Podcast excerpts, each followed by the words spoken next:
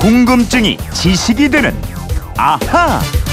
궁금한 건 물어보면 딱 풀립니다. 궁금증이 지식이 되는 아하. 오늘은 휴대폰 뒷번호 1788번 쓰시는 분이요. 만 원짜리 위조 지폐가 특히 많다고 하던데요. 위조 지폐를 받으면 반드시 신고를 해야 됩니까? 또 신고하면 보상은 해 주나요? 이 위조 지폐가 궁금합니다 하셨어요. 자, 어떤 궁금증도 척척 해결해 드리는 김초롱 아나운서 풀어보겠습니다. 안녕하세요. 네, 안녕하세요. 네. 김초롱 아나운서 네. 오랜만에 또 방송 같이 하는데, 일단 저 위조 지폐 본 적 있어요? 아니, 안 그래도 제가 며칠 전에 여기 상암 MBC 앞에 걸어가는데 네. 천 원짜리 하나가 팔랑팔랑 날리고 있는 거예요. 예. 그래서 천 원짜리라서 아무도 안 줍나 이러고 얼른 가서 주웠는데 네. 알고 보니까 그 천 원짜리 그게 5만 원짜리였으면 전단지였어요. 아, 전단지. 그러니까 거, 그, 그거 갖고 가면은 예. 카페에서 천 원 깎아준다고 쿠폰이더라고요. 그거 그렇게 광고 저쪽으로 예. 용도로 써도 되나? 모르겠어요. 요즘 예. 그렇게 해서 하더라고요. 그것도 저희가 한번 알아보도록 할게요. 예. 자, 그나저나, 야, 예. 위조 지폐라고 하는 것 자체가 일단 저 경제 질서 흔들고 이 경제 혼란시키는 범죄다 이렇게 생각해야 되잖아요. 아, 그럼요. 예. 이거 중대 범죄예요. 그렇죠. 음. 래서 위조 지폐범들 적발되지 않으려고 위조 지폐 여부를 알기 어려운 심야 시간대에 주로 활동합니다. 네. 뭐 시장이나 택시, 슈퍼, 편의점에서 위조 지폐로 물건을 산 다음에 거스름 돈을 받는 수법을 줄였습니다. 그렇군요.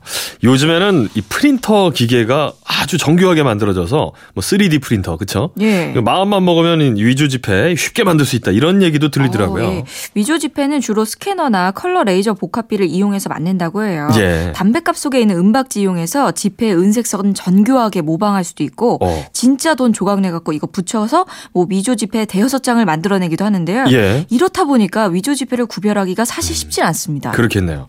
자신도 모르고 이 위조 지폐를 이렇게 받았는데 나중에 보니 이상하더라. 예. 그래서 위조 지폐 같더라. 이럴 때 신고를 반드시 해야 되죠. 그렇죠. 예. 위조 지폐 범죄는 처벌이 무겁습니다. 음. 형법 제207조에 화폐를 위조하거나 변조하면 무기 또는 2년 이상 징역에 처하도록 돼 있고요.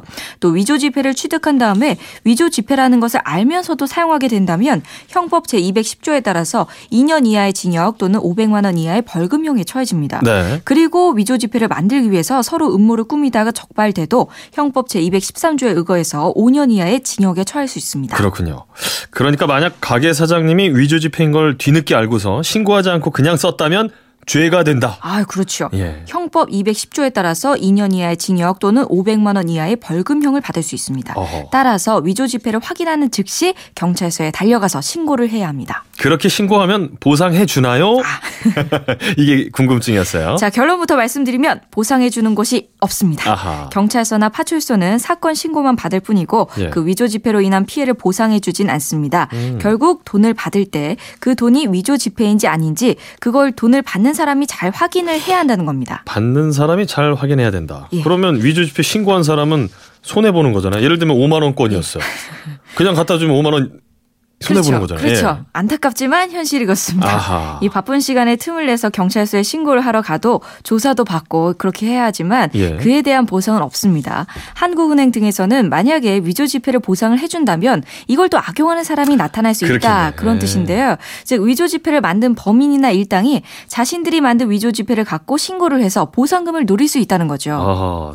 그럴 수도 있긴 하겠는데. 예. 그러면 누가 저 애써서 신고할까라는 생각이 드는데요. 그렇죠. 예. 그럴 수도 있겠죠. 위조 지폐를 받은 주인이 손해를 보지 않으려면 받은 돈을 살피지 않고 그냥 써버려야 합니다. 알고 유통시키는 건 제지만 모르고 야. 쓰는 건 제가 안 되거든요. 이거 좀 웃을 일이 아니에요. 보면 예. 이게 훨씬 나은 거예요. 음. 하지만 사회 경제 전체로 보면 위조 지폐가 돌아다니면 안 되잖아요. 그렇죠. 그래서 일정 금액 이하의 위조 지폐 신고에 대해서는 국가가 피해액을 보상해주고 예. 나중에 위조 지폐를 만든 범인이 잡히면 그 범인에게 구상권을 행사해서 그렇지. 돈을 돌려받는 규정을 만들어야 하지 않느냐 예. 이런 지적이 많습니다. 저 개인적으로 이 지적에 한 표손 드리겠습니다. 자, 위조 지폐는 주로 저 장사하시는 분들이 정신없는 와중에 예, 아, 손님 5만 원이요. 이렇게, 이렇게 하다 보면 받잖아요. 예. 특히 저 만 원짜리 같은 지폐는 받고 거슬러 주고 하면서 그냥 일일이 살펴보기 어려운 것이 현실인데요. 그렇죠. 자, 이분이 저 위조 지폐 궁금하다 하셨는데 이 위조 지폐가 생겼을 때부터 어, 위조 지폐라는 것 자체가 아마 지폐가 생겼을 때부터 예. 생기지 않았을까 싶어요. 자, 화표, 화폐가 없이 음. 물물 교환을 하던 시절에는 위조 화폐가 없었겠죠. 그러니까요. 하지만 너무 불편했기 때문에 돈을 만들었어요. 네. 먼저 조개나 금속으로 만든 금화, 음. 은화 같은 주화가 나오고 나중에 종이로 만든 돈, 지폐가 나왔습니다. 예. 이 지폐가 세계 최초로 사용된 것은 약 1000년 전 10세기 말경에 중국 송나라 상인들 사이에 사용된 교자로 알려지고 있습니다. 교자. 이 교자는 오늘날로 치면 예금을 맡겨 놓았다는 증서, 예탁 증서 형태고요. 예. 정부가 지폐를 공식적으로 발행한 것은 1170년 역시 송나라 남송 정부였습니다. 어, 그럼 위조 지폐도 그때부터 나온 거예요? 그렇습니다. 어. 당시 송나라 조정은 지폐 종이를 만드는 데 사용되는 뽕나무 근처에 군대를 주둔시켜서 사람들이 얼씬거리지 못하게 했고요. 위조 지폐를 만든 사람은 사형을 시켰습니다. 하지만 그래도 위조 지폐가 걷잡을 수 없이 늘어나자 예. 위조 지폐 제조범을 아예 관리로 채용해서 위조 지폐 단속에 나섰다고 합니다. 야, 얼마나 많았으면 위조 지폐가 들었어도 이 지폐 발행은 계속됐겠죠. 예. 예. 송나라에 이어서 중국을 통일한 몽골의 쿠빌라이 칸. 이 사람이 칭기스 칸의 손자인데 지폐를 유통시키기 위해서 모든 금과 은을 몰수했다 그래요. 그래요. 외국 상인들이 가져온 것도 예가 없었고 이걸 보면 그 이탈리아 마르코폴로 견문록에서 중국의 효율적인 화폐 제도에 깊은 인상을 받았다 이렇게 적었습니다. 예. 물론 몽골도 위조 지폐범은 극형해졌고요. 네. 그 무렵 영국에서도 위지, 위조 지폐가 퍼졌는데 대대적인 단속을 벌여서 약 100명의 손목을 절단하는 처벌을 내렸다고 합니다. 그렇군요.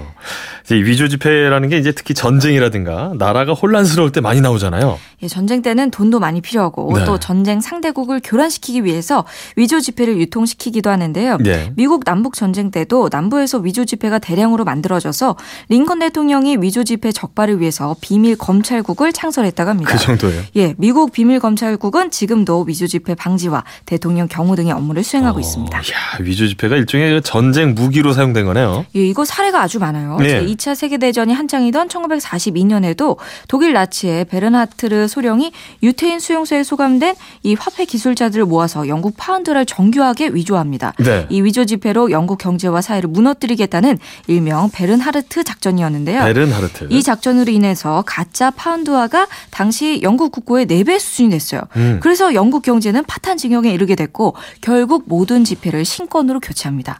1939년 일본군도 주- 중국 경제를 교란시키려고 중국 돈을 위조했다고 합니다. 어, 위조 지폐가 퍼지면 돈의 가치가 떨어지고 물가는 오르고 경제가 엉망되니까 철저히 막아야 하는 거죠. 그렇습니다. 자, 우리 1788번 쓰시는 분 궁금증 좀 풀리셨습니까? 선물 저희가 보내드리겠고요.